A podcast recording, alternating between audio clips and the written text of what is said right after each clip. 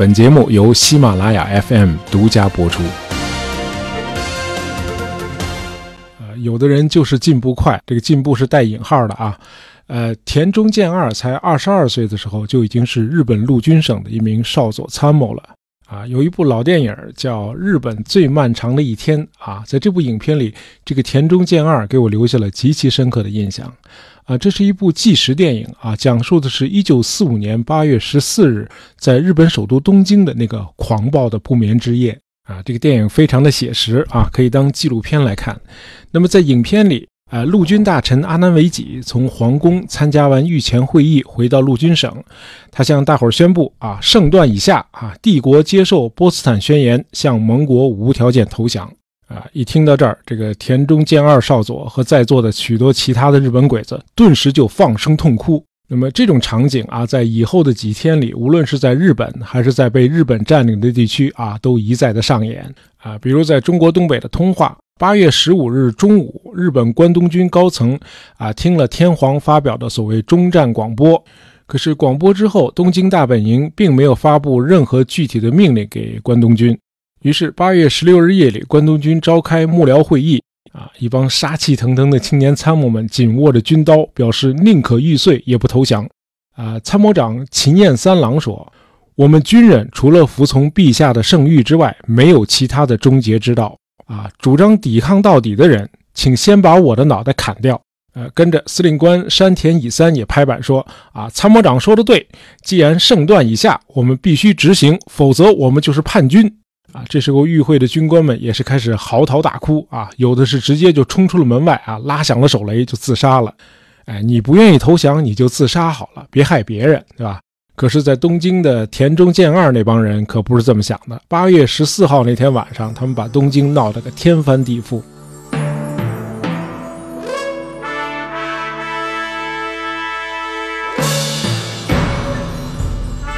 呃，在东京，除了陆军省啊、参谋本部这些军政和指挥机构之外，还有两个大的军事单位，他们是东部军司令部和近卫第一师团。田中健二带着一帮造反的军官，先来到了东部军司令部，结果司令部那边早就有准备啊，把这帮疯子给轰出来了。于是他们又冲进了近卫第一师团师部，啊，在这儿他们终于得手了。啊，师团长森鸠中将死活不同意参加所谓的起义，那么田中健二二话没说啊，拔出枪来，一枪就把师团长给撂倒了。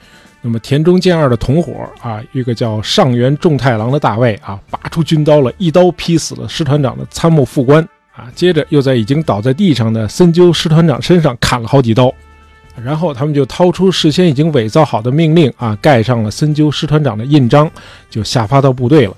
这个命令很简单啊，就是占领皇宫，保卫天皇，隔绝皇宫与外界的联系，宣布实行军管啊，占领广播电台 NHK。那么皇宫呢，很快就被叛军占领了。叛军还抓了近二十位高级官员。这时候，NHK 的一个录音组刚刚帮天皇录好了，准备在第二天八月十五号中午播放的那个中战讲话录音。呃，广播电台的这几位工作人员呢，把录好的这个黑胶唱片交给了皇宫的一名高级侍从啊，由他来保管。于是呢，这几个人就离开皇宫回家休息了。结果刚出来没多久，就撞见了叛军啊！于是他们也被扣押起来。那叛军们一打听，怎么着？天皇把投降诏书都录了音了，那得赶紧把这个录音唱片找出来啊！于是呢，就满皇宫到处搜找这个录音唱片。哎，幸好这个唱片最后没有被他们搜到。那么与此同时，从横滨又赶来了另一股日本鬼子啊！这帮人冲向了首相铃木贯太郎的官邸啊！先是用机枪一阵狂扫。啊，接着又是一把火把首相官邸付之一炬，呃，还好首相脚底下抹了油啊，事先溜走了。就在这时，东部军司令部开始干预了啊，司令官田中敬一大将一听说皇宫都被叛军占领了，首相官邸也让人一把火给烧了，这还了得？这得赶紧镇压呀！于是呢，就通过传令兵给叛军的各部指挥官下令，要求他们停止执行伪造的假命令。立即解除对皇宫的围困啊，回到部队原驻地。呃，叛乱终于在早上八点彻底被平息了。田中健二少佐等一票叛军军官啊，多数都是开枪或者切腹自杀了。呃，总之是以各自喜爱的方式啊，都做了自我了断。那么这天的中午，日本放送协会 NHK 播放了裕仁天皇的录音，日本正式宣告无条件投降。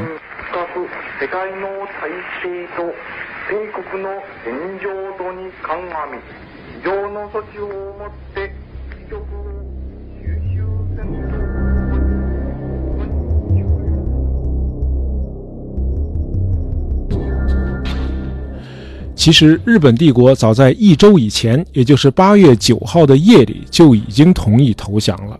啊，十号啊，第一版的投降书已经通过瑞士传递到了盟国方面。啊，那么降书传到华盛顿是美国东部时间的十号上午。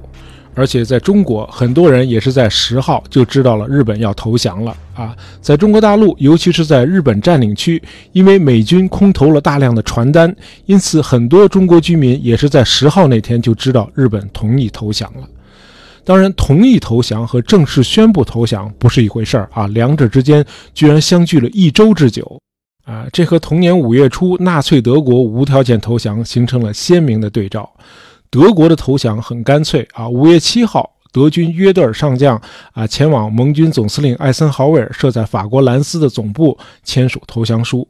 因为当时没有苏军的高级将领在场，于是第二天在柏林又签了一遍。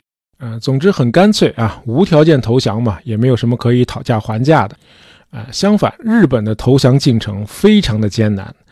大家在历史课都学过啊，那么中美英三国第一次正式敦促日本投降是七月二十六日发表的波茨坦宣言，而早在宣言发表的近一个月以前，也就是七月二日那天，呃，美国陆军部长史汀生交给杜鲁门总统一份针对日本的提案啊，提案指出了日本当前的四大困境：一，日本已经没有同盟国了；二。日本海军已经被消灭殆尽，因此我们完全能够做到对它进行水面和水下的封锁，而这些封锁将使日本无法为它的人民提供足够的粮食和补给。三，日本人口拥挤的城市、工业区和供应基地正在受到我们密集的空中打击。四。日本最精锐的陆军部队已经在太平洋和菲律宾遭到了毁灭性打击。今后日军不仅要对付美国军队，还要面对日益强大的中国军队和有可能参战的苏军。呃，这份提案还说啊，我们拥有取之不尽的、无与伦比的工业资源，而日本的潜力正在日益缩小。呃，然而，由于日本的地形多半是山岭地区，而且日本人有高度的爱国心，容易受到狂热号召的蛊惑，因此，如果美军进军日本列岛，美国将不得不将一场伤亡惨重的、痛苦的决战进行到底。但我们同时又发现，日本并不是一个由疯狂的盲从者组成的国家。事实上，他们与我们一样理性。因此，结论是应该给日本一个及时的、谨慎的警告，敦促他尽快投降。在这个警告中，我们可以表明，我们并不排斥日本当前的天皇制度，而这将会增加日本同意投降的可能性。啊，这和盟国要求的无条件投降并不冲突。那事后的发展证明，史汀生看到了问题的本质啊！日本后来果然对保留天皇制死不退让。那史汀生虽然对当时的局势洞若观火，但是美国政界的很多人都不这么看。美国国务卿贝尔纳斯和前任国务卿赫尔都认为，裕仁天皇是日本军国主义的化身，东条英机那帮人仅仅是天皇的打手。因此，如果在天皇问题上退让，就是美国对敌人的姑息。啊，就在史汀生拿出他的提案的四天之后，呃，杜鲁门总统起身前往欧洲，啊，参加七月中旬在德国波茨坦举行的美英苏峰会。啊，波茨坦会议有两个目的，啊，一个是战后德国的处置问题，还有一个就是敦促苏联早日参加对日作战。那么，在杜鲁门总统七月十六号抵达柏林的那一天，他收到了一份来自国内的秘密电报。啊，人类历史上第一颗原子弹在美国新墨西哥州试爆成功。啊，电文是用暗语说的，说确诊尚未完成啊，就看病那个确诊啊，确诊尚未完成，但结果满意且超出预期。那这样一来。对美国来说，波茨坦会议的第二个目标啊，就是敦促苏联对日开战，突然就变得不那么重要了啊！美国不再需要苏联的帮助，就能迅速地搞定日本。国务卿贝尔纳斯回忆说：“当我们听到核试验大获成功的消息之后，无论是总统还是我，都不急于让苏联参战了。而苏联当时正在和中国的国民政府艰苦的谈判。”啊，想迫使中方承认外蒙古独立，苏联继续控制中长路、旅顺和大连。你们什么时候同意这些条款，我们苏联就什么时候对日开战。啊，不成咱就耗着。哎，我们是俄国人，我们就这样。哈哈。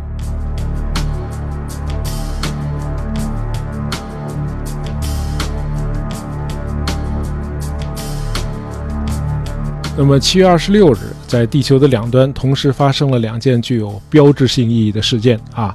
美国重型巡洋舰啊印第安纳波利斯号载着一个铅桶和一个十五英尺长的大箱子，高速驶向西太平洋的呃提尼安岛。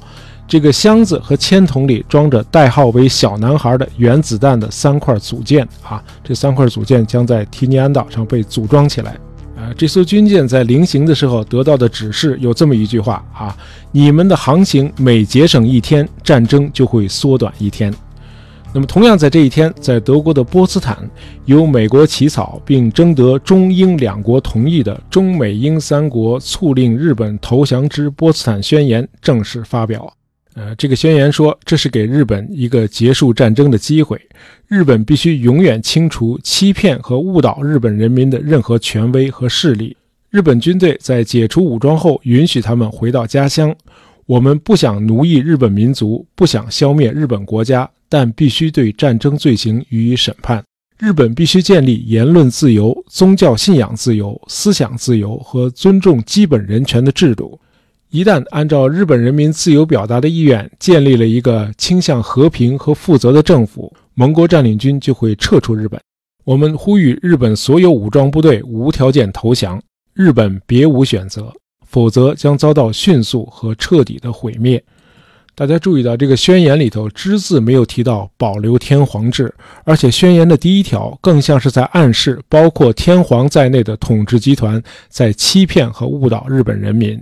那么，日本时间第二天上午七点，日本方面就从无线电广播听到了这个波茨坦宣言。呃，铃木贯太郎首相与内阁讨论了一整天啊，军方认为应该立即拒绝这个宣言，因为日本政府的任何犹豫都会影响军队的士气。那么第二天的下午啊，铃木首相在记者招待会上说啊，中美英三国发起的这个联合公告只是开罗宣言的一个翻版，没有什么价值，除了对他不予理睬。哎，并坚决战斗到成功的结束战争，没有别的选择。那么，在这个背景下，八月六日，美军在日本的广岛投掷了第一颗原子弹。啊，几秒钟之内，这个核爆炸就把广岛变成了一座鬼城。那么，令盟国方面大感意外的是，日本对广岛的毁灭居然没有任何的反应。呃，战后人们才知道啊，广岛的毁灭是如此的彻底，以至于很长时间这个城市对外已经完全没有通讯联系了。另外，日本政府得知广岛核爆之后啊，迅速封锁了消息。那么，其他地区的日本人并不知道广岛的灾难，但是核打击给日本高层却带来了极大的震撼。呃，裕仁天皇在后来八月十五日广播的那个终战诏书里，还专门有这么一句啊，说敌方最近使用残酷之炸弹，频杀无辜，残害所及，实难逆料。呃，这当然是后话了。那么在广岛核爆之后啊，日本政府完全乱了方寸，哎，病急乱投医啊，这个时候居然还想请苏联从中调停。啊，其实斯大林早就知道原子弹了啊，波茨坦会议期间，杜鲁门还向他暗示过。呃，但是斯大林应该是没有想到原子弹的破坏力居然这么大，那这意味着日本立刻就会投降啊！可是如果日本真的投降了，那苏军就再也没有理由打进中国东北了，那这可不行。于是当地时间八月八日下午五点，在苏联外长莫洛托夫的办公室里发生了这样一幕：啊，日本驻苏大使佐藤尚武满怀期待地走进房间。莫洛托夫给佐藤的答复却如同晴天霹雳，哎，还调停什么呀？啊，拉倒吧！我们苏联决定对你们宣战了。呃，第二天苏军就打进了中国东北。那么就在这次会见的十二小时之后啊，第二颗以钚二三九作为核裂变物质的威力更大的原子弹，把日本的长崎变成了另一座人间地狱。呃，这是八月九号，也是最关键的一天，因为在这一天的御前会议上，裕仁天皇决定投降了。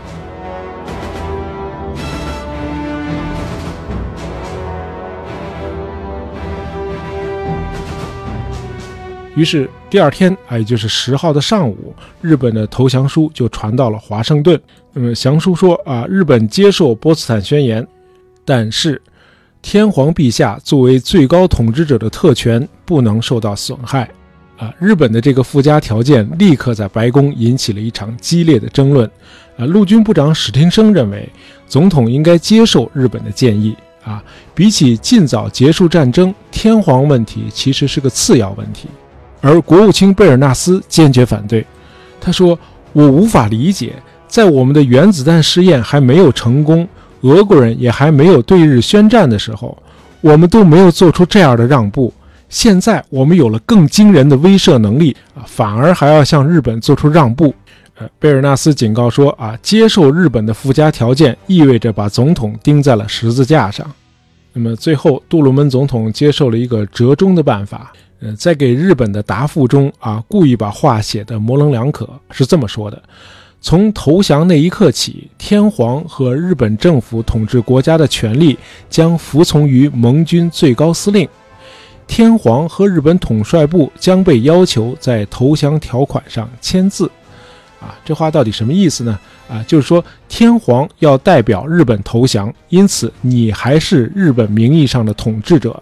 但是你还有一个太上皇啊，就是盟军总司令麦克阿瑟将军。那为了不让日本把美国的答复看成是一种示弱的表现啊，杜鲁门总统下令继续对日本城市进行密集轰炸。呃，战略空军司令斯帕茨将军建议下一颗原子弹投到日本的首都东京。呃，曼哈顿计划的军方负责人啊，格罗夫斯将军表示，只要用四天的时间就能组装出一颗新的布二三九原子弹。啊，因为这个时候美国的手里已经没有现成的原子弹了。不过杜鲁门总统还是下令停止对日本进行原子弹攻击。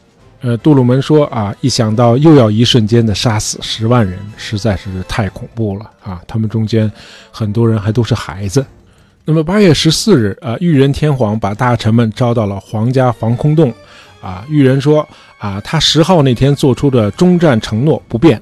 而且他在盟军的答复中看到了敌人有和平和友好意愿的迹象，呃，天皇认为盟军的这个答复是可以接受的。就这样，裕仁要求大臣们起草一份诏书，作为他向全国广播的一份正式公告。